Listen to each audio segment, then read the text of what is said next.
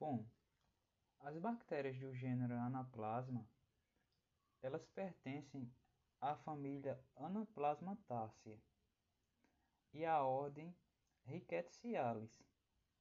Quanto à morfologia, são microorganismos pequenos, gram-negativos, de forma coxoides ou até bastonetes curtos.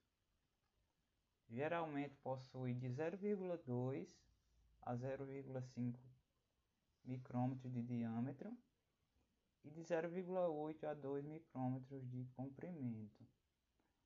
As características dessas bactérias são as seguintes: são principalmente aeróbicas patogênicas, elas se localizam no fagossomo da célula do hospedeiro e, e lá multiplicam-se. Então, essa é a característica, pois elas têm tropismo celular, assim como os vírus. Coram-se através de coloração de guisma ou de outros corantes policromáticos. Pode ser feito também o crescimento in vitro da cultura, porém requer uma associação com células eucarióticas, tipo do saco vitelínico de embriões.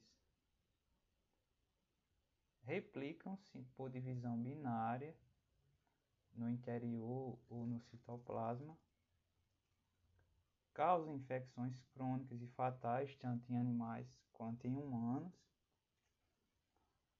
e elas são sensíveis a antibióticos, principalmente a tetraciclina e o clorofenicol.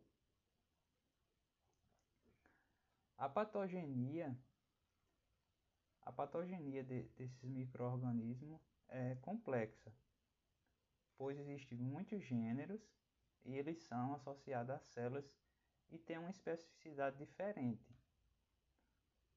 Quanto à virulência, é decorrente da liberação de endotoxinas, que é um lipopolissacarídeo, e elas danificam principalmente o endotélio vascular, células hematopoéticas, causando assim a debilidade da defesa do hospedeiro.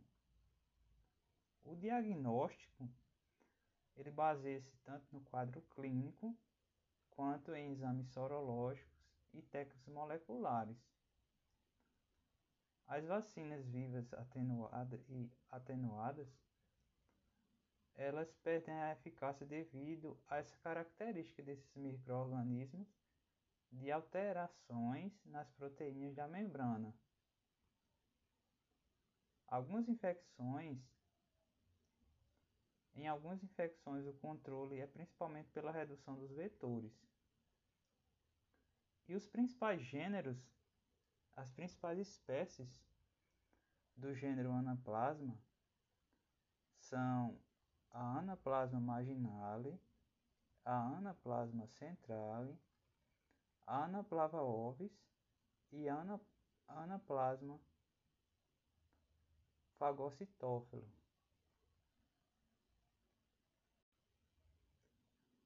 Dentre as espécies do gênero Anaplasma, irei destacar a Anaplasma marginale, a Anaplasma platis e a Anaplasma fagocitófila. A Anaplasma marginale, ela tem como características ser microorganismos gram-negativos corados através de corante de guisma ou de outros corantes policromáticos e apresentam corpúsculos marginais púrpura no citoplasma de hemácias. Elas localizam-se nas margens das hemácias e elas causam principalmente a anaplasmose bovina. Quanto ao habitat e a transmissão, é, estão localizadas principalmente é, em ruminantes infectados, sendo estes é, um principal reservatório. A transmissão se dá por compartilhamento, principalmente de agulhas com sangue infectado, contaminado, e também por instrumentos cirúrgicos, bem como por carrapatos infectados e também através da transmissão mecânica por insetos hematófagos, principalmente a mutuca. A anaplasma marginale tem como patogenia fixar-se na superfície celular.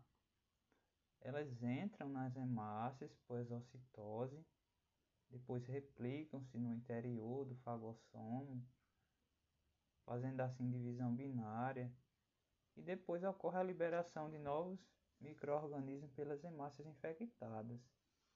Após isso, ocorre lise celular.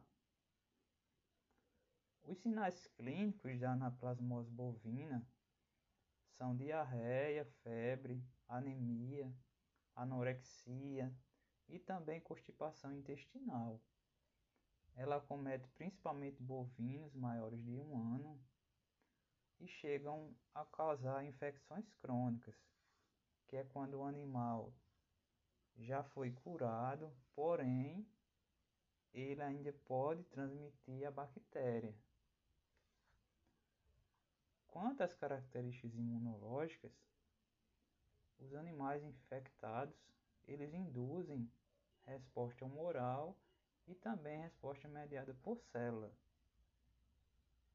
Ocorre uma variação antigênica do microorganismo em animais recuperados de forma crônica, como eu já falei. Também ocorre a transmissão a carrapatos e outros animais. O diagnóstico laboratorial pode ser feito através do esfregaço, utilizando um corante policromático. Também pode ser feito a imunofluorescência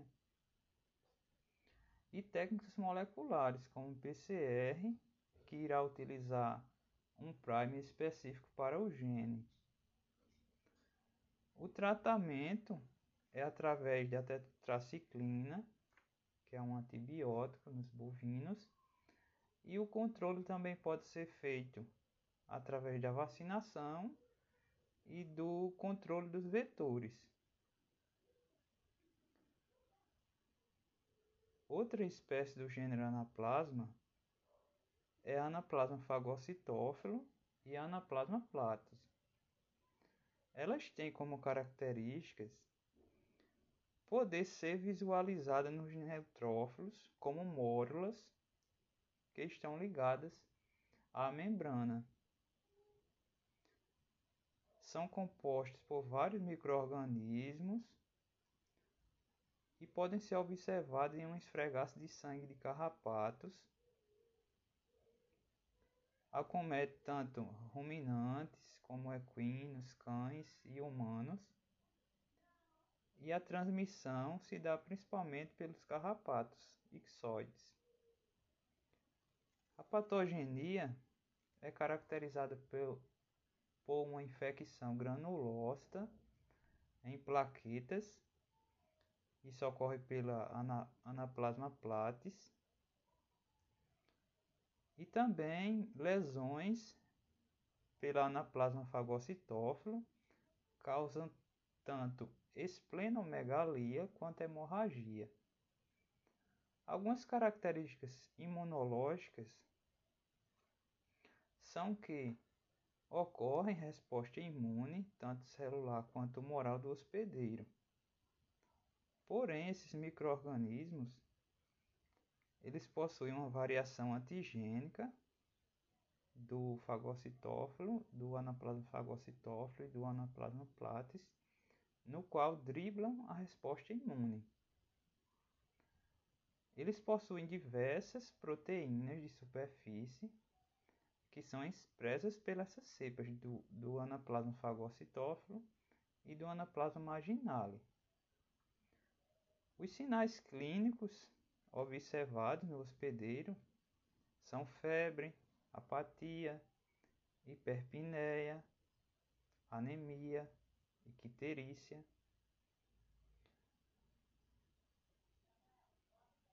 e ataxia em equinos. Ocorre a redução da produção de leite em bovinos. São observadas infecções secundárias, como algumas infecções respiratórias, laminite, tromboxitopenia cíclica em cães. E o diagnóstico laboratorial é feito através de observação que há replicação em granulócitos, quando se faz um esfregaço de sangue, corado através da coloração de guisma, ou quando se usa a imunofluorescência indireta ou ELISA em testes com anticorpos, e também pode ser feito testes moleculares. Quanto ao tratamento e o controle, como vimos para o anaplasma marginale, a tetraciclina é um antibiótico efetivo nessas infecções por anaplasma fagocitófilo e por anaplasma platis. E o controle dele se dá através do controle de vetores para reduzir a prevalência em animais. Porém, não há disponibilidade de vacinas para o controle da infecção por anaplasma fagocitófilo e por anaplasma platis em animais.